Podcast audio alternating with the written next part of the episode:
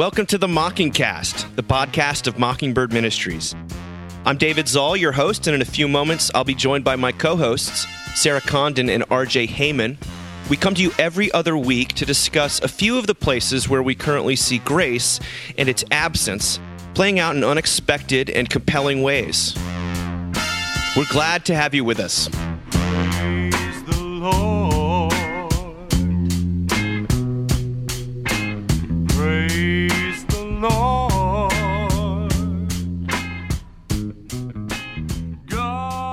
December, somehow, somehow December has come upon us, and we're here. I, I want to apologize to our uh, audience for skipping another episode. It was totally on me. I was traveling for book related things and just did not get ahead of it in time. So thank you for your for your your patience. I know it's been a little bit touch and go schedule wise this fall, but so It definitely wasn't all Dave. He keeps apologizing, which is like so your energy. I'm happy but to like, let Dave take the fall on this one. Okay. I mean, like absolutely. also it was Thanksgiving, which is a national holiday. Did you do that too? If you I did, think you're, the in, you're in big before trouble if Thanksgiving. Thanksgiving is your fault. I'm gonna tell you that right now. Okay. Mm. yeah. Well, uh, RJ, you you're usually to blame for everything. What's going on? Uh, I don't know. We're we're back. It's Advent. You know, we're charging towards Christmas. Had a nice Thanksgiving. Um, I was out of town for Thanksgiving. Went up to Northern Virginia to see my brother and his family, and Jonathan Adams, uh, a, a a lovely uh, Mockingbird affiliated friend and his family. So it was it was a nice Thanksgiving, and then came back and just kind of re-entry shock with emails to answer and you know money to raise and all that sort of stuff. But we're we're doing good. We're doing good. It's cooling off a little bit. It's only like in the low 80s here now in uh, in Florida. So the, the winter is upon us. Good but Lord. we're doing well. How are you all doing? Sarah? What's what's happening with you? How's the last couple weeks been? Oh, it's been good. Uh, Melina Smith of Story Makers came in and did a little fundraiser cocktail party thing here a couple weeks ago, which was so fun. um, yeah, it was really fun. And, you know, we do Advent early with college students. So we had our little, like, I write a lessons and carol service that we use. So we we actually had the water crisis. Do you write the lessons? Do you write the lessons? Um, Everyone's like, why do we keep talking about the Holocaust? I I thought it's Advent. what are we talking about? like Sarah's in charge. Sarah's in charge. um yeah so with the water crisis we couldn't actually we couldn't do it at our, our space because the church campus closed so we pivoted and did it um this lovely uh, wendy mixon who is a listener she and john dell mixon uh, offered for us to do it in their home and it was so beautiful y'all like Cool. Oh we gosh. we even sang a cappella which they were like all in for and it was just it was just beautiful so a pitch that was a, Christmas. I know. It was a really nice. I can tell that their parents invested some money in like musical training, you know, Wow. even for the engineering majors. So it was like really beautiful. And then today I am taking like one massive deep breath after another because I'm decorating for Christmas. And I know we all like to use the word triggering, but I was literally staring at the Christmas tree when my sister in law called to tell me my parents had died in a car accident. So Christmas decorations are like a landmine for me. So today I've just been trying to kind of slowly find my way into that. Um, Is, One anything, thing I is anything I- up yet? What, what what's Huh? up yet? What's up on the? well, the thing I did do this year, I, I kind of suffered with the same tree last year because we don't have a real tree. Like I don't have time for that. Um, and so we we I know there's judgment, but judge me all you want. I don't. Um, I'll remain so we silent. bought we bought another fake tree because you know the environment's on fire anyway. Uh, but this year it's uh my husband is a saint. I didn't even ask him. It's rose gold metallic. Oh my gosh. Um, and that has like really helped. So yeah, I'll send y'all a picture. But that's been, you know, just trying to make my way through Christmas stuff. my old, just for what it's worth, my older brother has always had like a- like a white metallic tree. You know, something that's so overtly fake that it just looks cool. You know, it looks. I- it, yes. it- Okay, it, good. It, it takes you out of the. I mean, it doesn't take you out of the spirit. It's just a. It's just a different vibe. You're like, It's oh, a I'm. different vibe. I'm into that kind of Disco house. Christmas. yeah, you're in a disco Christmas house. That's Disco sort of, Christmas. Yeah, Yeah. that's it. Dave, how are you? How was Oh. Thanksgiving? Well, we How's the decided to push uh, going. You've been ah. just everywhere.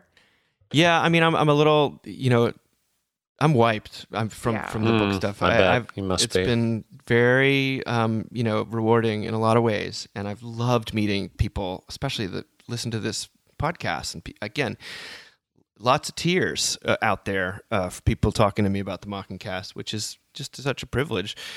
Um, but yeah, it's it's been a lot of coming and going, and uh, I've got a couple things to do in December, but not much. And um, so we decided to bail on our on our Thanksgiving plans, and really take it easy and do just stuff locally. Um, I mean, here in here in Mockingbird HQ, we've just sent out our big annual appeal for fundraising, and um, that's always uh, a big push, a huge push, because I like to I like to handwrite all the envelopes.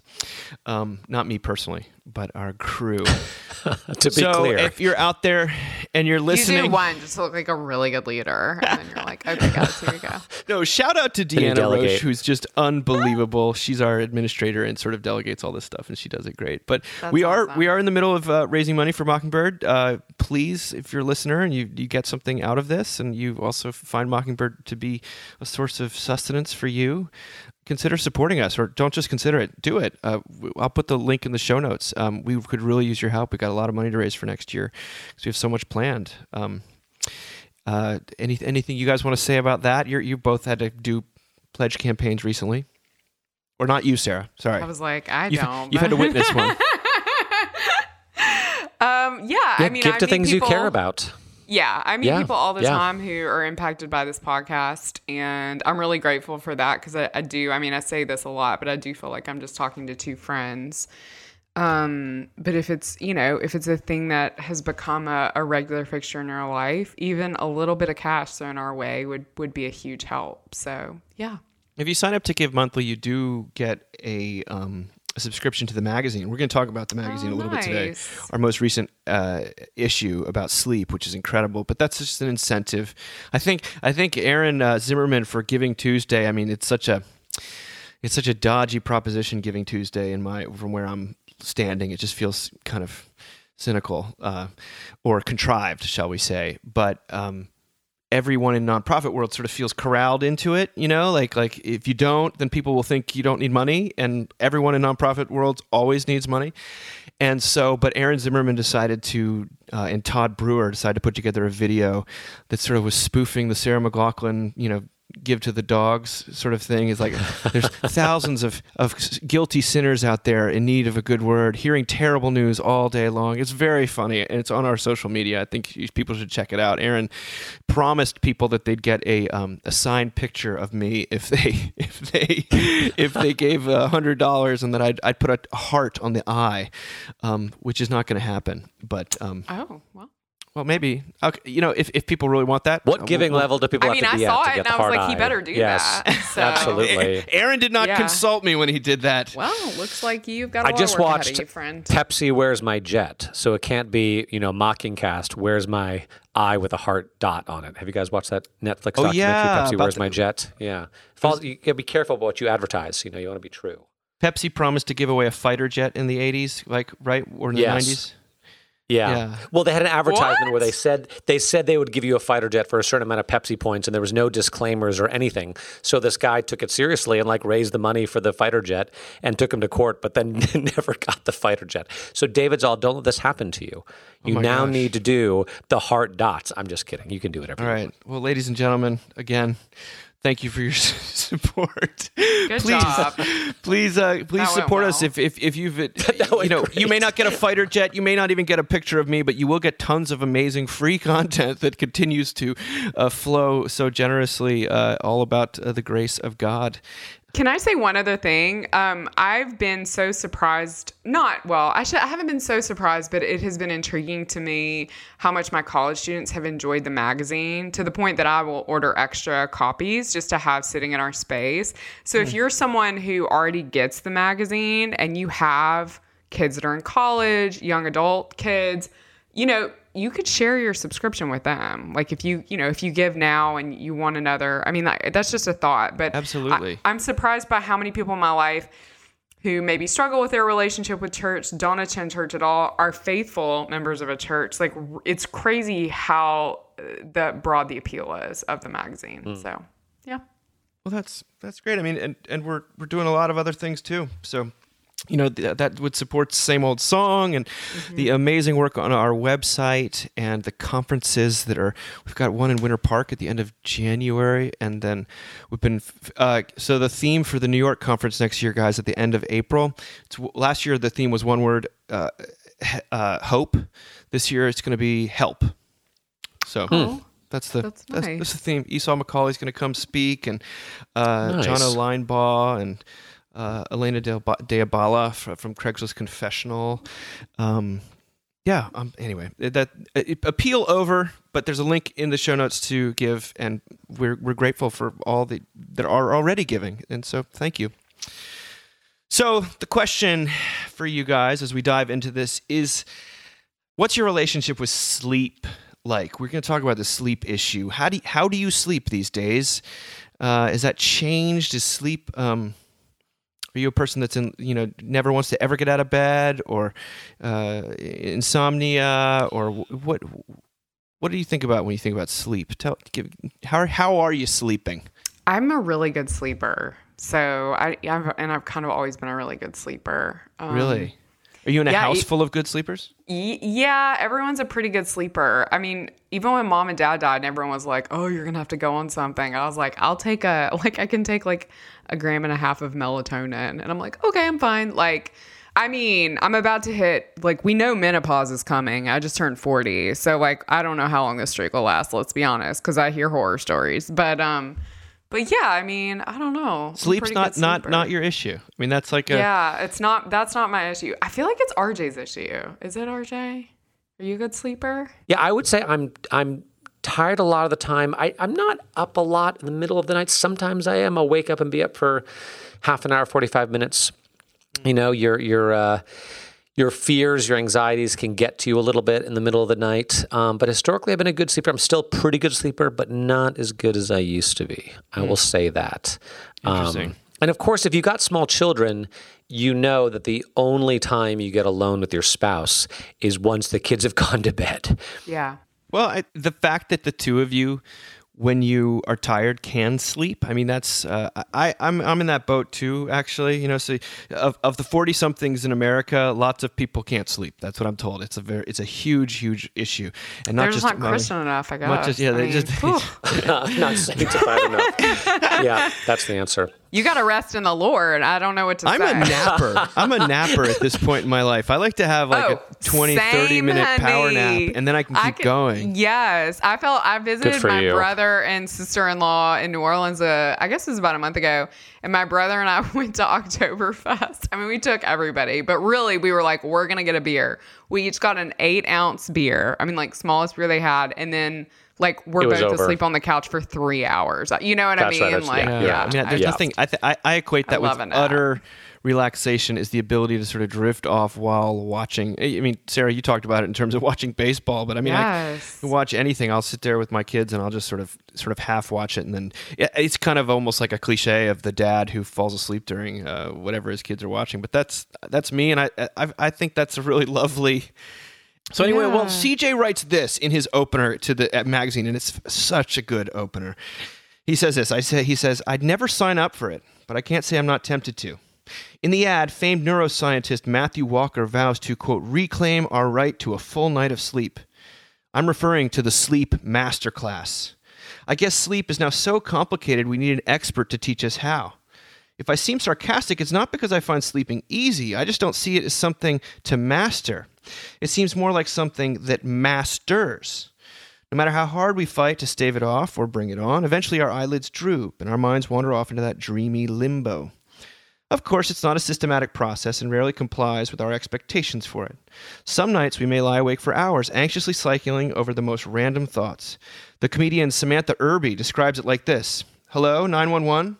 I've been lying awake for an hour each night for the past eight months, reliving a two second awkward experience I had in the front of a casual acquaintance three years ago. In the masterclass preview, Walker suggests that you can tame the sleep beast with a few simple tricks, like turning down your bedroom temperature. But the secret weapon of a good night's rest sleep tracking. Now, I don't know if you've ever fastidiously monitored your behavior in any way, but it's the kind of the opposite of relaxing.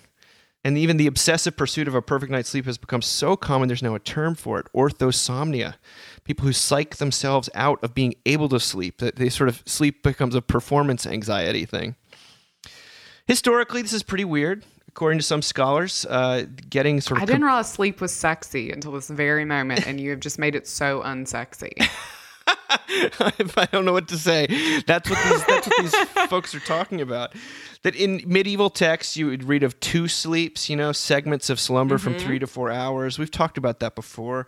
Um, but you know, although we can set certain conditions to help us get there, ultimately sleep comes over us. It happens to us. We lay utterly passive while our minds work with no effort of our own. In Walker's terms, sleep provides overnight therapy. Sleep will take difficult, painful experiences, and it will act almost like a nocturnal soothing balm.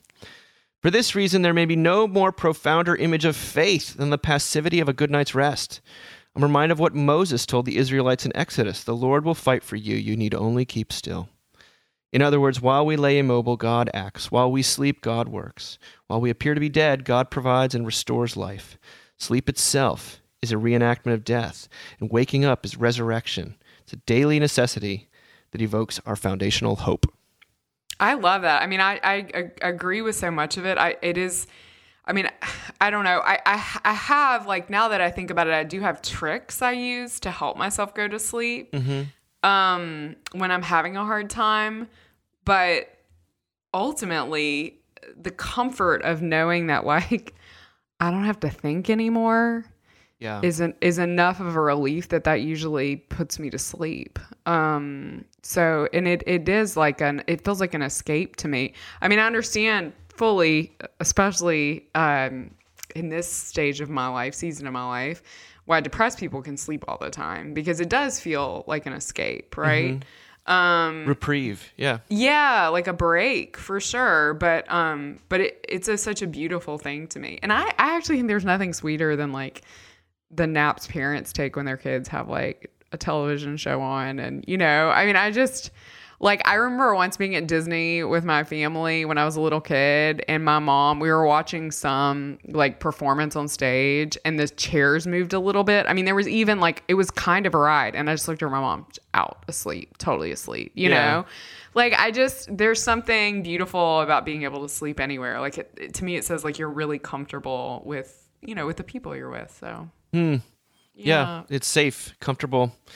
RJ, what do you what do you what, what do you think of what CJ wrote? Well, I was thinking about, I'm not sure if he wrote it or you said it before about uh, how apparently people in their 40s in our country are having a really tough time sleeping. I hadn't heard that before, but that really makes sense to me, you know, because I think if you're in your 40s and if you've done well, you know, in your life, then you're probably in a place in your career where you have um, a certain level of responsibility. Like you might be overseeing people. There's a lot of pressure. You you have a, you've experienced enough success, and you're already and you're also deep enough into your career that you're not going to stop doing it and start doing something else. Right? You sort of past the point of no return with whatever you're doing. you're trapped And so you're you're sort of trapped. That that's exactly right. And You're oftentimes, probably the right. more the more successful you are, the more trapped you are. Yeah. Right. And the more people are counting on you, whether it's clients, whether it's uh, employees, like whether whatever it is.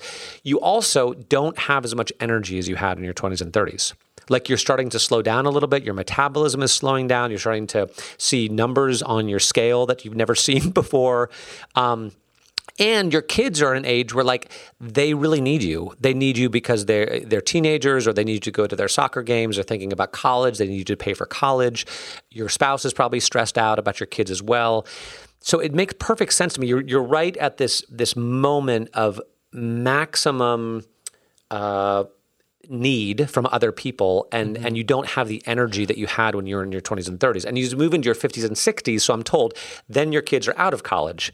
You know the, the financial pressures aren't so much. You can sort of see uh, uh, um, what's it called? Uh, maybe retirement on the horizon. You're not trying to sort of build your career anymore. You sort of you're over it or or so that just that makes sense to me that it's a, a uniquely difficult time in people's life. And, and Sarah, when you said it's so nice when I get in bed and I have permission to sort of not think anymore, I don't know if I ever feel like I have permission not to think, or, or it's like as soon as you let your guard down, then your mind is flooded with all of these um, things that you forgot to do, or things you have to do tomorrow, or things you have to get done. You don't have enough time to do it. Um, I mean, I know certain people, and I'll just say, like my my wife is one of them, and I used to give her a hard time about it.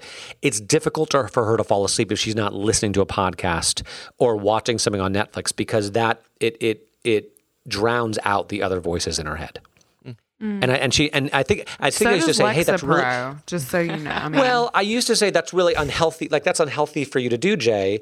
But then she, you know, she talked to her therapist. And the therapist was like, that's fine to do. Whatever you need to do to get to Yeah, sleep. to go to but, sleep, Um, yeah. But yeah, the ham the hamster wheel seems never to seems never to stop because Yeah. it's never done. It's never which done. is the relief of death, right? And I think that for me, maybe that relationship that CJ alludes to is like so important because, you know, in death, I mean, I've I think this all the time, and I have for a long time. Like when I'm really overwhelmed, I'll think, well, someday I'll be dead, and I won't have to deal with this. you That's know, I mean, there's We'll like a all- rest to me there, and that's not a not a suicidal ideation at all. It's just facts. Yeah, Yeah. In fact, there's another article in the we're gonna get to at the very end, but Todd Brewer talks about how when Paul Saint Paul talks about death of be- believers, he almost always talks about those who are asleep. yes. When, Yeah, he, when he yeah, talks yeah, about yeah. Jesus dying, he talks about perishing. He talks about like actual physical ceasing to, you know, death. But when he talks about other people who've died who are sort of in Christ, he talks about them as having fallen asleep. And then you have Jesus himself being like, she's not dead, she's just asleep, you know? And and Yeah. there's this link between the two that is um really interesting and you don't think about it because you know when we when we when we said we wanted to do a, an article a whole issue on sleep there were some voices that said that doesn't seem like a very central theme you know like why don't you know you did you just did success and failure sleep seems tangential to human experience and you're like well a third of your life is spent asleep everyone Spend deals more with time it doing it than anything else. you're constantly Yeah. thinking about it, talking about it. We're constantly, you know, you know, uh, saying how tired we are or how uh, we're trying to pep ourselves up. I mean, the, our relationship with sleep is almost so central that we don't even think about it. That's how central it is. You know, it's the it's Right. the water we're swimming in. So I thought that was really, really fascinating. Um, and another thing I'll say about sleep is that uh, when we were recording the Brothers Zahl this past um, ye- last last year, uh, I noticed my brothers and I when we were trying to talk about Jesus, when we were trying to d- do this episode on Jesus, all of us had associations with our mother singing Oh, yeah. songs about Jesus to us right as we were sleeping.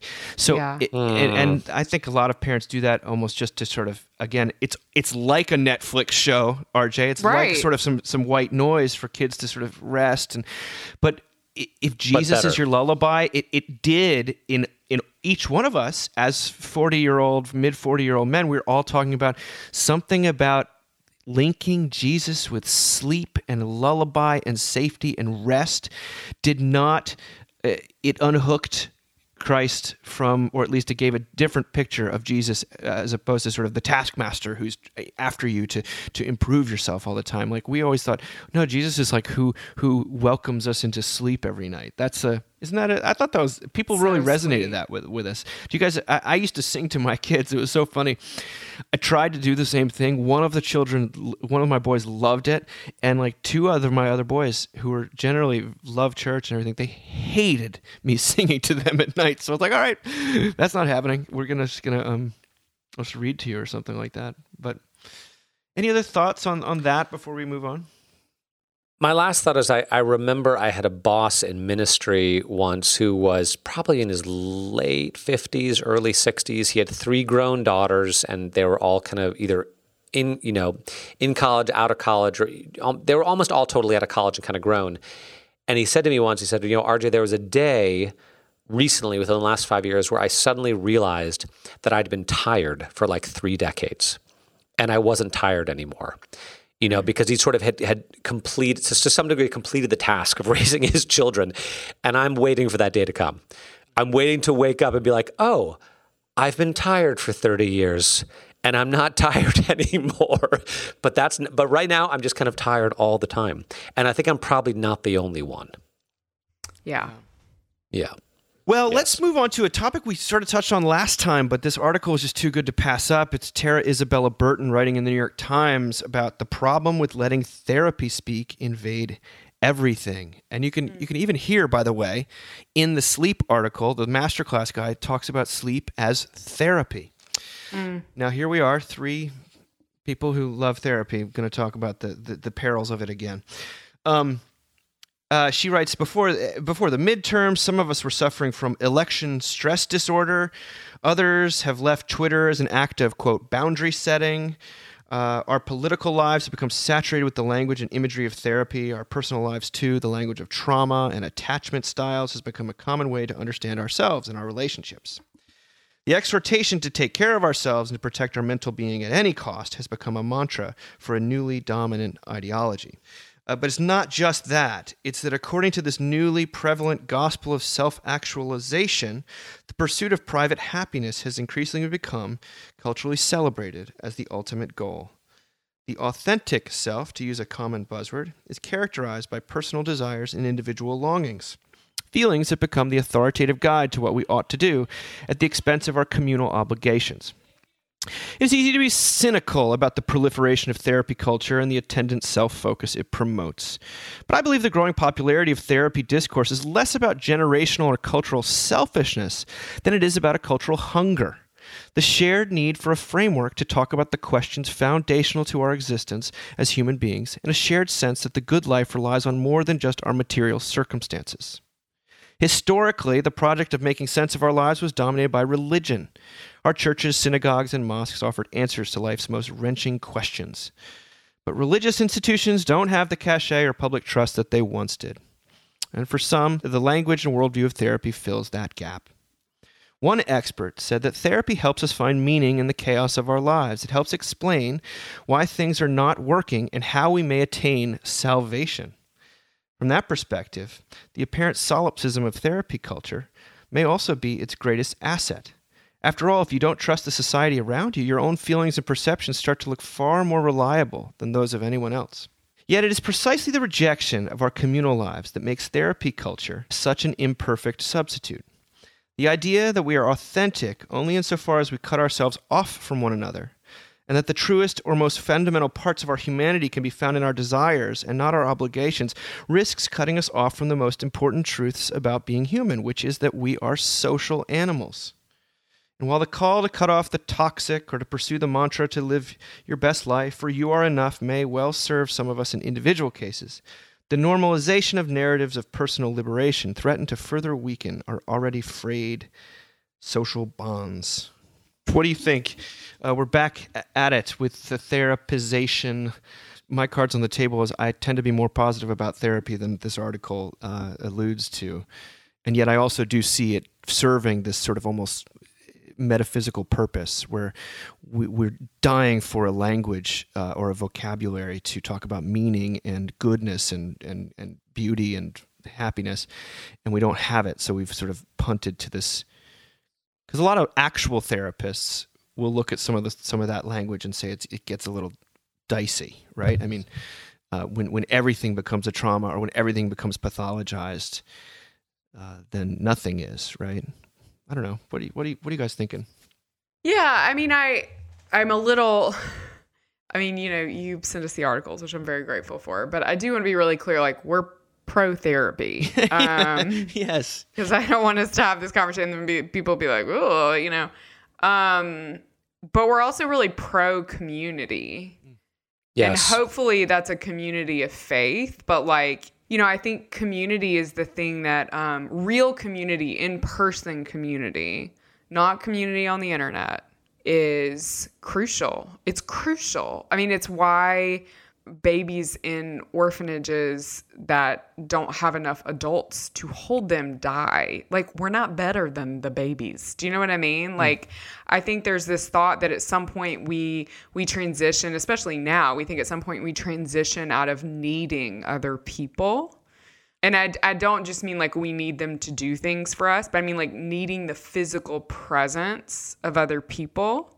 I mean, I when I'm at church, I often think, especially when I'm at church, at my husband's church, where we have people of multiple ages, you know, I know the elderly men in the pews and the elderly women in the pews, but I'm, I'm thinking particularly of one gentleman right now who lost his wife last year and who, uh, you know, I don't know if anyone hugs this guy. Hmm. And so, like, when hmm. he tries to hug me, I'm gonna hug him, you know, like that is like an act of, of like, we're in this Christian community together. And like, you know, I, I think, yeah, I know the physical touch and safe church, and I, I understand that gets into murky water, but um, we're so quick to negate how important that is for us as like functioning adults. I mean, you know, maybe we talked about this the last therapeutic thing, but I recently had a mental health professional say to me that hospitalizations of people like 6 to 12 or something, like ER hospitalization. so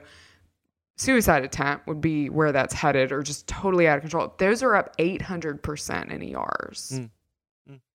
Like that's staggering. Um so I you know I I begin to wonder you know is it less a, a, a conversation about therapy and like that therapy is taking the place of this because honestly therapy may not be that accessible for everyone or is the bigger problem we're just not around each other as like bodies and people and emotions and whatever i don't know i just Yeah. Yeah, I mean, there's one way to look at this and, and, and sort of want to correct everyone and say you d- just like you also need this or that or the other. But Right. what I the- what I liked about her article was that she said instead of just lamenting that that therapy can be self-absorbed, it can it, it, it, plays very very quickly to our self-absorption a certain Totally. a cer- and definitely the the therapeutic language that coats everything can everything becomes about my personal journey and you're all sort of just actors in this the play of my life um, i think though that what she says is that that the the the over emphasis perhaps is indicative of an- it's a cry of, of for help. I mean it's it's it's the cry of pain. It's like we're we we life is is is full of hardness and and we we need something. And this is what we're grasping for right now rather than it be like well stop grasping for that. You know you, you want to say you want to look and say this is this is the degree to which people are hurting right Yeah. Yeah. I mean, in college ministry, like I encounter students all the time who are in therapy, who are starting therapy for the first time. And I've never met a college student that I've thought, like, well, you just want to sit and be self absorbed. I Yeah. always think, like, oh, you have a great deal of pain you're trying to deal with, and how brave of you, Yeah. you know? Um, but also, you know, they're in my community, right? So they, I mean, they're kind of doing both of these things, which is a lot of work and is amazing when people do it. I want to acknowledge that. But what do you think arch I hadn't thought this before, but it, it made me wonder whether it's now become true in certain broad swaths of our culture um, that people see. How do I say this? That intimate interpersonal rea- relationships with other people are more likely to be a net negative than a net positive. Like you're you're you're so scared of being injured or exhausted, worn out, taken advantage of, that it's almost just not worth it. Yeah. You know, it's like I'd rather I'd rather Yeah. just do my own thing and go to therapy and work on myself and not have the risk. Yeah. uh, because it's just too risky. I've been too injured in the past. I've gone through this too much. Yeah. And the thing about that is that there's an element of truth to it. Like people people can be exhausting and people can say insensitive things and people can uh, hurt you, especially when you don't know them very well and you're not willing to give them the benefit of the doubt, or they're not willing to give you the benefit of the doubt. But that um, really the only way we make friends is by spending enough time with someone and getting past that. You know, sometimes you just meet someone that you automatically click with. Yeah. Sometimes you just have that experience. And that's a miracle when it does, and praise God for that. But a lot of the times, friendship is just a function of how much time you spend with somebody. You know, I'm speaking as one who's made a lot of friends with parents of my children's friends Right. that I became friends with just because I spent so much time with them. Right. And maybe when I first met them, I was like, do I really like this person? They probably thought the same thing of me. And then I spend more time with them, get to know them better. I'm like, yeah, I do like this person. But that takes a little while. And so I think the hope is that maybe th- through therapy, you become a little bit more patient. you come to terms with the fact that you're kind of an impossible person also, um, and it somehow leads you to the courage and, and the, the the wherewithal to to take the risk of intimacy and to spend enough time with other people where you actually build those relationships where it sort of becomes self perpetuating. Um, but that is just a sad thought, and I think it's true that for a lot of people, intimacy is a risk not worth taking because they're they're convinced it's going to be more harmful than helpful. Yeah. I mean, there's so many accounts that I'll see on social media of of young women specifically who will be like, these are all my qualifiers for a husband, right? I mean, really popular accounts. And sometimes they're funny, but a lot of times they're pretty serious. Like, well, if you know, he's not willing to. I mean, I'm not even going to know the details of it. It's basically like if he's not willing to be godlike, then hmm. then he's not for you.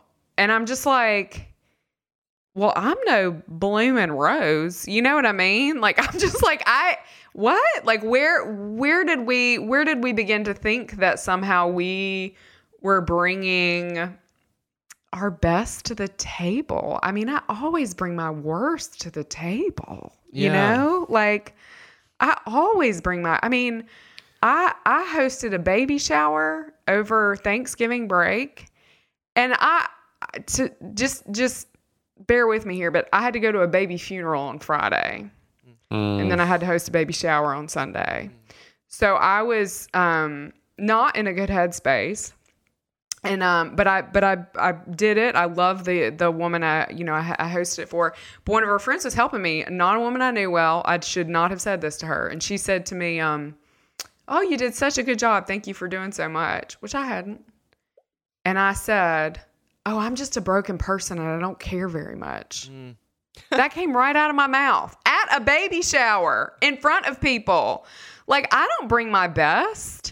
And RJ, I think the way that you talk about therapy here, like, it should actually rub, bump into these parts of ourselves, right? That we have to work on. It shouldn't isolate us more. And I think if you're in therapy and you're feeling like it's isolating you more, you know, I don't know. I think you probably need a new therapist. Yeah, like that's my number one critique of this is that uh, it's Yeah. it's, it's not consonant.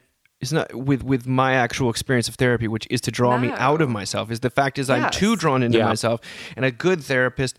And I I. I, I'm speaking as someone who had uh, therapy two hours ago. You know, eh, like that. I was able to get out of my head and start thinking about other people and all of these things, and I, I, I loved it. I think it's um, and it was it was profoundly helpful. Now it is not church, and it is not the there. You know, I don't think that. I basically think people can probably go to therapy forever. I don't think it's like a, a necessarily like a beginning, middle, and end uh, to it. Um, but what what part of what I hear you guys saying and or what we're what we're acknowledging here is that we all need help. This is the shorthand for low anthropology that I've had to develop as people have been asking me about. It's like, what does it mean? What does low anthropology actually mean? I said, it's a view of human nature that takes it as foundational that we are all in need of help from one another and ultimately from God. That's what it means. And no Yeah. no one says, "Oh, that's bad. I don't need help." Everyone says, "I do need help." But at the same time, they're all trying to completely help themselves and do everything they can to ever to avoid ever having to ask or be in need of someone's help, you know? But I want to say something. What Sarah said was really revealing because I and I, I'm going to share something, and I it sounds a little humble braggy, but I just bear with me. I've had two people come to my to my office recently um, to tell me that I that I meant something to them or that I, I did something good in their lives, and I I, I was like, well, wait, slow down. Like it- I didn't do much. It wasn't me. Sort of the same way that you did, Sarah. And the reality is like we need help, but we need oftentimes God mediates that help through other people, even when we don't feel like we're doing it. you know, other people. I say this to our audience: other people need you to show up, even when you don't feel like you, even when you're not at your best and you feel like you have nothing to offer, because God in His grace does actually end up mediating His love through you, even when you're not feeling it, even when you have no participation in it or no awareness of it. Um, and so, just I, I go back to what you know Woody Allen said that 90% of life is just showing up, and I think that's kind of true. That you just show up not just for your own sake, but for the sake of other people who need you to show up, even though you don't know it and you don't experience it. You know? Yeah, that's great, and I think I think it is also bleeds into the next question, which is, uh, and it's been people are talking about this all over the internet. Is like what can you get at church that you can't get at therapy? Because a lot of ch- ther- there's there is such a thing as you know some churches that especially those of us who are in the main line they they they don't want to talk about sin, judgment, guilt, you know, atonement, repentance. Uh, Advent. crucifixion. Yeah, well, everyone seems to want to talk about Advent all of a sudden. Nope, Exactly. not the right Everyone- way. Not the right way. I keep hearing these things right that are way. like, I'm sorry, but I keep hearing these things that are like, oh, it's about when Jesus came and it's about when we'll fully know justice. I'm like, no, it is about when Jesus comes back again. Say it from the pulpit. I don't care who gets scared. It's the second coming, y'all. That's what it's about. Well- and yes, justice is included in that, but okay, I'm done. No, I cannot do it. But if, well, I was reading one critic, Brad East, who said a therapeutic church, instead of talking about those things, the second coming, it wants to Yes. instead talk about wellness, health, toxicity, self care, harm, safety, balance, affirmation, holding space, being well adjusted, etc., etc. And again, sometimes I, I mean, I uh, as as I think one of the things Mockingbird does well is we try to translate historical language into contemporary language, and sometimes that's perceived by usually people sort of on the right as being too loose, or and and and people on the the the, the, left just don't like the, don't like whatever it is you're trying to translate. Sometimes, so it's like it's a hard thing to get right, and yet I, I mean, I, I want to affirm the need and desire to translate things into contemporary language. And if the contemporary language that people speak is a therapeutic language, then by all means, we need to at least engage on that level. But what this guy, Brad East, asks, which I want to hear from the two of you about, is he says, the question is whether the work of therapy is synonymous with the work of the gospel, whether the task of the counselor is one and the same as that of the pastor. His answer is it is not. And I don't think No. either of you No. who No. are ordained would say it is, but you can see why some people would think it, it kind of is. Uh, uh, discipleship and self realization are somehow conflated, or um, I don't know. What what do you what what? uh, Talk to me. What's the difference between the work of therapy and the work of the gospel? You two. Well, the work of the gospel is that it's it's true no matter whether you ever get self-actualized or not. You know, Jesus is coming back. You are saved. Your hope is secure. We know the end of the story. There's nothing you can do about it and it doesn't matter how you feel about it. Now, if you can in the moments where you actually believe that and internalize that, you may actually experience something like peace or or integration or honesty or whatever it might be, love, hope. Um, but God's work in our lives does not depend on you experiencing any of those things. And you know, from sometimes Jesus also like God also like you know upsets our apple cart for our own good, melts us down, shapes us, molds us, you know, brings suffering us, into yeah. our life.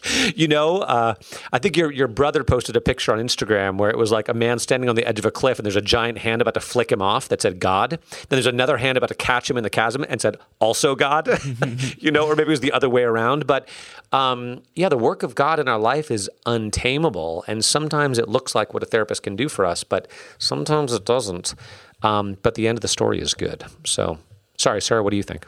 No, I love that. I love it too. Uh, Keep going. Yeah, it's so good. I mean, I for me, I well, I I'm very church and state about therapy. So only Jewish therapists. Period. okay. I do not go to a Christian therapist. I do not. I just refuse. Even if you're like Christian, but you're like, oh, religion doesn't come into it. I'm like, no, it probably does. No, I'm not seeing you. Um, that said, you know, I have moments in therapy and I have a really great she's a faithful Jew. Like my therapist like is is religious in her own right where I'm able to say Do I know this- do I know this feels like- person? you probably do. But this feels like a so spiritual jealous. moment, right? And for me, or this was like the Holy Spirit for me, and and those two things may meet in that moment in a therapy session. But um, but I'm the one that gets to name that. I think that's really important for me, um, and I think it's important to other people. I never send my college students to Christian therapists either. Um, it's kind of my thing. Sorry, guys. Um, I I think what happens at church and what a pastor does is not even the same thing at all as to what a therapist does. I mean, a, a, a, a good pastor, a good priest, you know, speaks the words of of forgiveness and consolation and you know meets you in your suffering and um you know a therapist can't cannot offer words of forgiveness to you. Like they can tell you things like well you need to forgive yourself. But it's it's just not it's it's not the same thing at all for me. Um yeah it's funny i was talking to my kids um because we went to a service recently that was a different tradition and there was a lot of of conversation or there was a lot of of like preaching and stuff that seemed to suggest sanctification by moral choices. Hmm. And we got in the car and i have you know a very perceptive 11 year old and he was like i am just trying to figure out like what like we we know we make good choices. Like we want to make good choices but like sometimes we don't. And like i thought that god forgiveness anyway. And then i said and this is why i will never write a parenting book well we really believe that we get better and sanctification comes like we get holier when we suffer. Hmm. And then my eight year old was like, I'm ready to get out of the car. Could you just let me off at the Wrong family.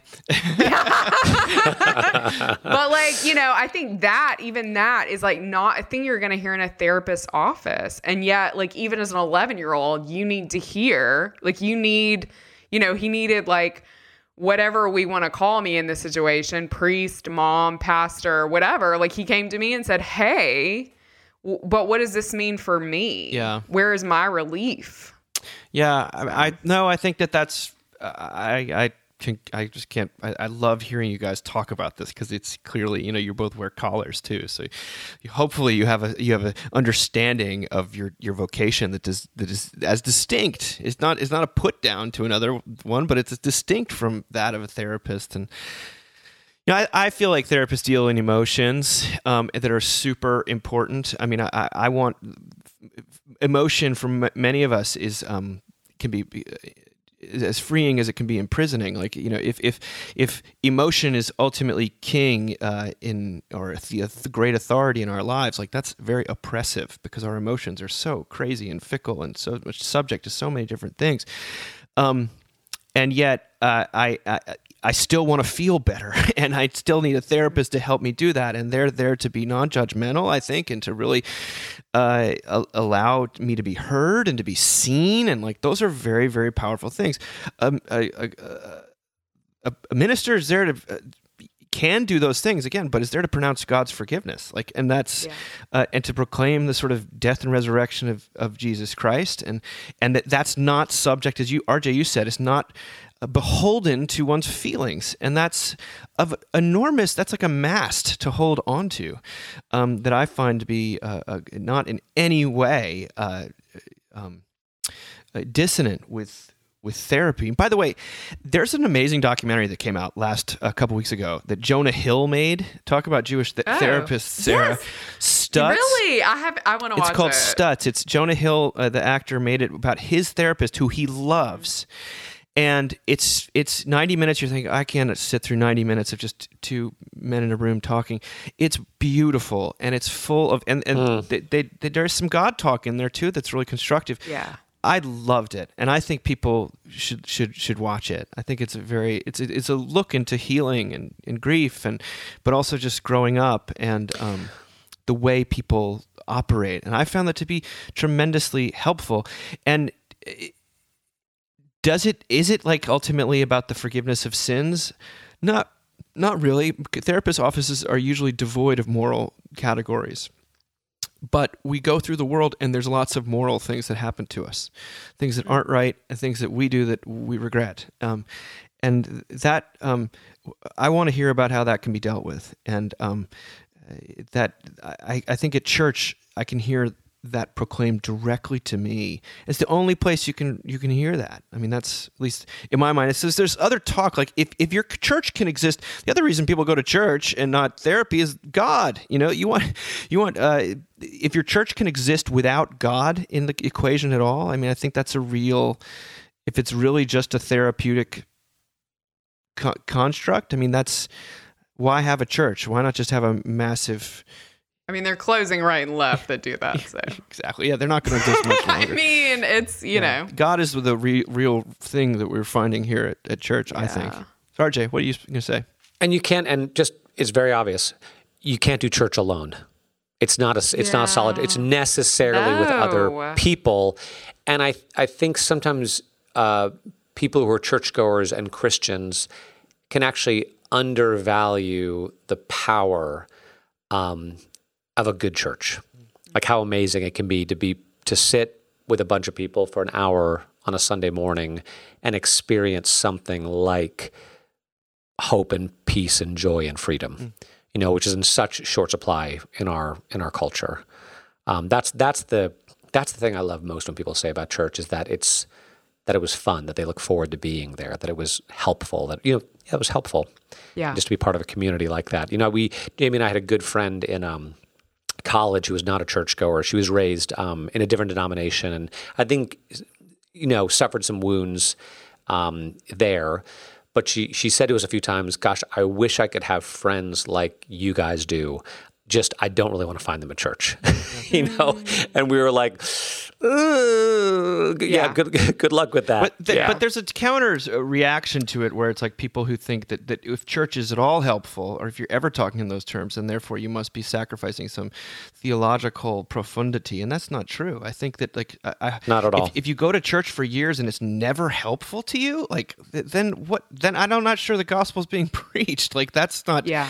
Uh, you can you can you can get this other sort of more doctrinal dogmatic thing where it's like we are not therapeutic, you know, and the, God is not here. Doesn't care about No emotions. Doesn't care about your happiness. You know, it's it's it's about forgiveness and reconciliation. And you want to say, well, I hope God cares a little bit about my happiness. Like, I don't.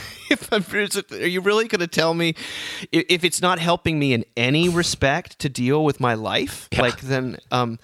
Then that's a, that. God is that love, becomes a but head. love is a that choice, not becomes an emotion. trip. and like you get into the realm of Yeah. just like oh I'm I've got talk about church and state you've just got your church life and then the rest of your life and you don't never the twain shall meet and I think that's what I, my father's always reacting very strongly to that push in in sort of Christian circles is to to wall things off but you know I want to I want to talk about when we say I mean, God bless people who church shop. Like that's all I can. Like when you say that, I'm just like, oh my god, that's awful. Yeah, it's it's, and I do think it's like just finding a great church. If you find one, hold on to it. It's pretty great. Yeah. Even if even if they hurt you, because they're gonna hurt you. You're gonna hurt them too. By the way, Mm, mm. you're gonna. Oh. Um, the You're gonna tell them you're a broken person and you don't care. while throwing Can't it. believe you said that. What was her reaction to that? Look, I'm in Mississippi. Okay, this woman, this saint of the Lord, has made a uh, a wooden half like a moon because the baby's name has something to do with that, and um and painted it because she saw it on Etsy. I mean, like she was all in. so when I said that, she just looked at me and went. Oh, like that. And I was like, okay, like we tried. I'm so sorry. Like I just, you know, but I mean that that is something like that doesn't that kind of that stuff coming out of my mouth mm. in that way i will say happens actually more often at church than anywhere else. Like it didn't surprise me that i had been at a beautiful catholic funeral for this precious baby that we lost mm. and then turned and and you know and within like what like 36 hours had blurted that out. Like there's something about being close to Jesus that means that I'm just gonna say it. Mm. You know, and I don't mean like, oh, I'm so close to Jesus. I just mean literally, physically, if I'm near his building or have been there recently, I'm, you know, so yeah. Well, that's um, and how could Jesus not be there at the, the, the burial of a baby? I mean, that's the I know. Y'all. What a thing. I've um well, if we think forgiveness is so central, uh, I, this next article is unbelievable. This, Uh, this is from Jill Lepore uh, writing in the New Yorker about the case against the Twitter apology. And we're not getting into Elon Musk, but we are talking about the art of, or lack thereof, of the apology, the public apology. She's very interested in answering the paradox of how can a culture that vehemently demands apologies from everyone be so ruthlessly unforgiving at the same time. Um, the two, it, it seems, go hand in hand. That's what Todd Brewer uh, wrote. But this is what Lepore says. She says, You can confess without apologizing, and you can apologize without confessing. And this might be because historically, an apology is a justification, a defense, not a confession, like apologetics. In his book, Forgiveness An Alternative Account, Matthew Ichihashi Potts, a professor of Christian morals at Harvard Divinity School, offers what he calls a modest theological defense of forgiveness. And his argument follows that of philosopher Martha Nussbaum, who argued that forgiveness isn't salutary for either party if, in order to give it, you insist on an apology. Potts calls this the economy of apology. Forgiveness is not better than vengeance, since to demand an apology and to delight in the offender's groveling is vengeance by another name. His evidence doesn't come from Twitter, it comes mainly from novels, including Gilead and Toni Morrison's uh, Beloved. Forgiveness for Potts is not an exchange, uh, but a promise not to retaliate. Demanding an apology in exchange for forgiveness can never constitute healing or deliver justice. It is instead a pleasure taken by people who delight in witnessing the suffering of those in their power, if only briefly. There is no such thing as a failed apology, then, only an abuse of power, because all forgiveness, Potts writes, begins and ends in failure. Twitter gamifies communication, wrote the philosopher C. Thi Nguyen it's custom built to do things like score apologies, to drag users into a rating system that has nothing to do with morality. An unforgiving God rules Twitter, where the modern economy of apology runs something like this If you express what I believe to be a toxic or ignorant opinion, you must apologize according to my rules for apology. If you do, I may forgive you. If you don't, I will punish you and damn you unto eternity. And uh, Lepore is interested in sort of the, the the act of public apology from sort of Ronald Reagan to Bill Clinton to now you just every Roseanne Barr I mean people are it's become she she says it's it's taken on the gravity and solemnity of a secular sacrament. And yet from what she can tell despite these apologies no one ever gets forgiven. Like it's it never unlocks forgiveness. Because apologies become expected and then performative the second that happens, apology loses its power. So, um, what do you think about this? Apology being um, the key to forgiveness, or does forgiveness supersede that? I just have we always been this way about apology? I feel like we have. Like I feel I just feel like it's more public now. Like I feel like that's intrinsic in our DNA that like when we force people to apologize, it feels empty for everyone and there's a certain power play in there but i also like i don't know like i i i'm like thinking of historic examples and of course i don't know but i'm like when if women i'm sure there were desperate women who apologized at the salem witch trials mm. i don't know that they got forgiven like i think when there becomes this sort of like uh animalistic kind of we group think determination. Like i don't know like we're very good i mean you want to talk about low anthropology we're very good at garnering that. But when it tur- when it comes to like a group think of of of of softness and beauty and acceptance of an apology i'm just not sure especially outside of Christian circles, and I know Christian circles are the worst. I know I've gotten the emails, y'all. I know, I know. but like, I'm not sure there's a, a place for that. I mean, certainly the the people in Salem were Christian. Um, so I mean, mm. but I just I that that's a fact. I mean, yes, we can certainly talk about Twitter, but but it's like, are we even capable of that? And and is it just now we know it because we are sort of able to condemn everyone more easily? It reminded me of um, something a friend said once. There was a when Jamie and I first got married. We were living in California. There was another married couple we knew who were slightly older than us, and they were in ministry. And he's is Ian and Mindy Noyce. I think he's a pastor in um, Santa Barbara now. But they said uh, that they realized quickly in their marriage there was a big difference between saying "I'm sorry" and asking for forgiveness.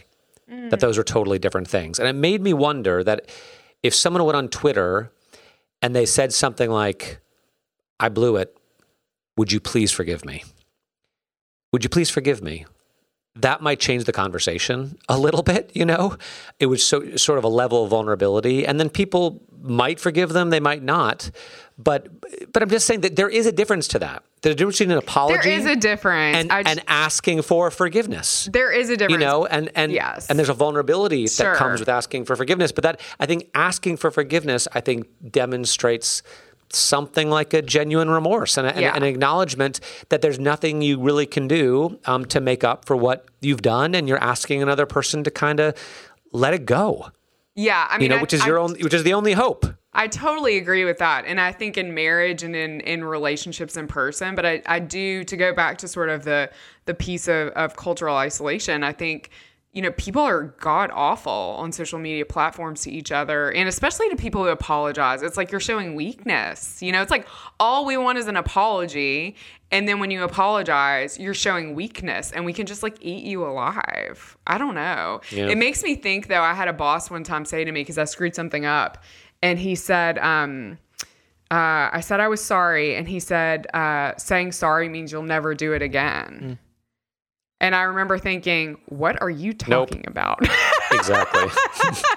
Yeah. you know what um and that you know that was in a, a christian context so i you know it is Well, in a way, you're getting into a like a repentance, forgiveness tango that that I think is, w- w- you know, Jesus calls people to repentance. It seems it's an important category. I, I, I- which, to my mind, repentance and humility go hand in hand. These are good, Totally. good things, and yet, if forgiveness is only poured out in proportion to the remorse we feel when we in our public acts of repentance then uh, no one is actually forgiven because you know it's just it's so true in relationships and you have to use the relationship analogy but like I can I apologize for for things or for ask for forgiveness for things, and they're usually the things that I'm convicted about. And yet, there's oftentimes there's all sorts of other things that I'm not even aware of that have Right. rubbed this other person the wrong way, or where ways in which I've just completely unintentionally, um, or just without unconsciously. Let me not say unintentionally, unconsciously um, stepped on another person you know? And and then there's to say nothing of the sort of just basic personality traits that i don't seem to have much agency over uh, regard for at all. And so one thing i love about this article is that um, there's no wonder that society is not getting any better. That's what Lepore says later. She says it's, that it's not getting any better uh, with this uh, scorekeeping of you say the right apology and you get this the exact amount of forgiveness you need.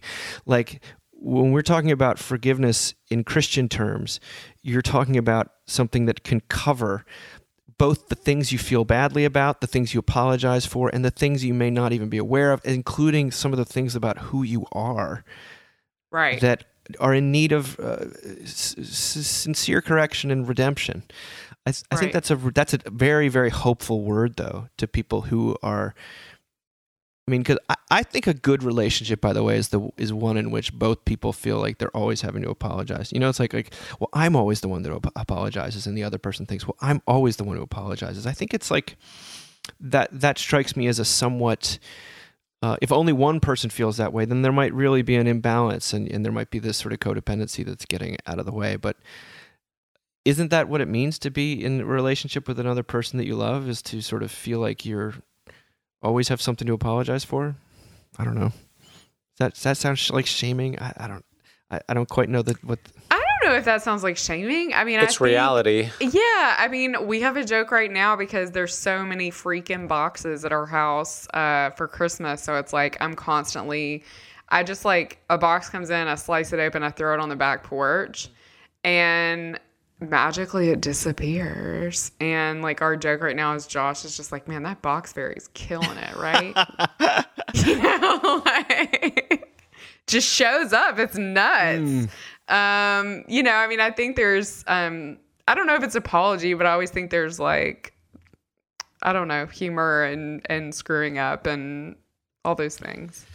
Well, um, I just want to say that uh, I, I am sorry to you guys for just kidding.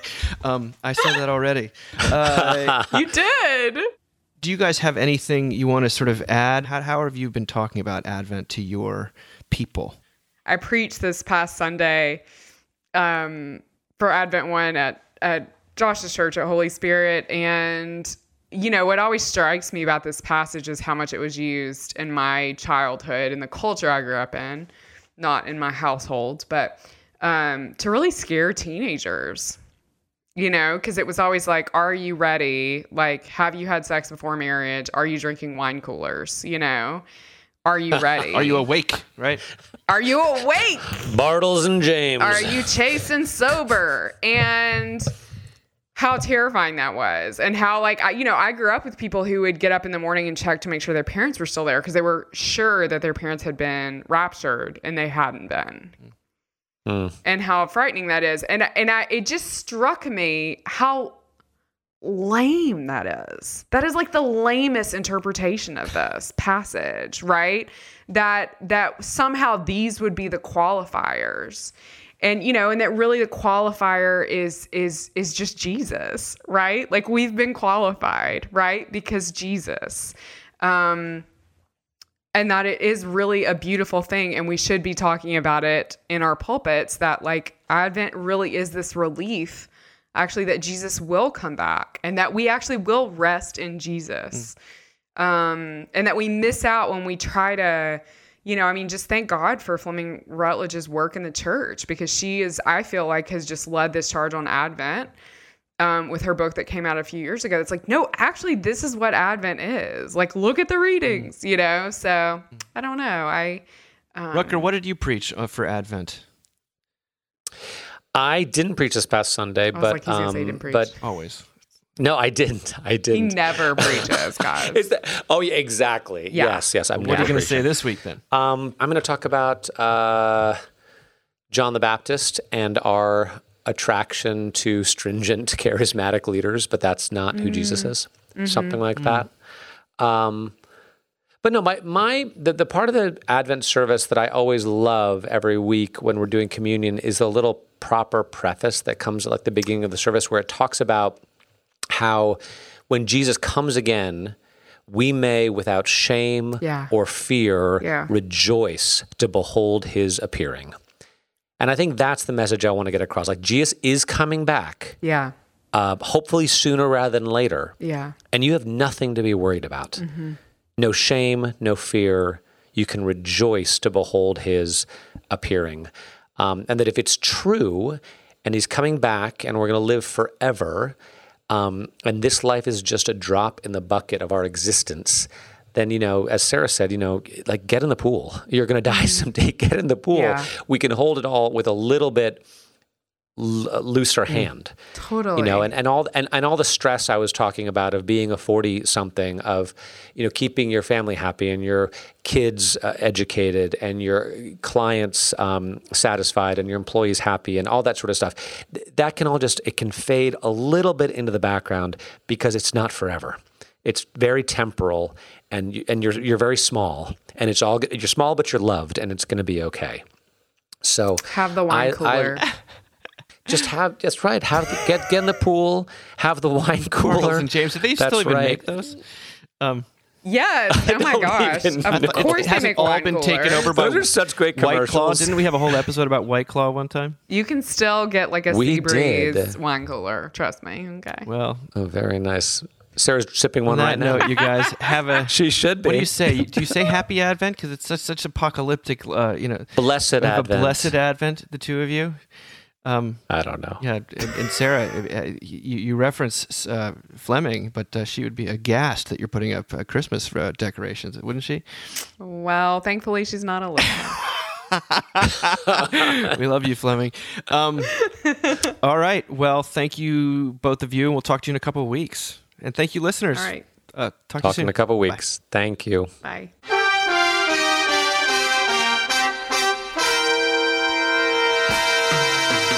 Thank you for listening. Remember, you can find us on the web at www.mbird.com.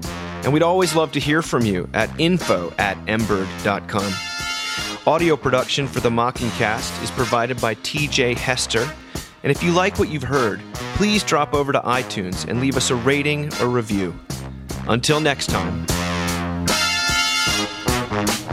Praise Lord.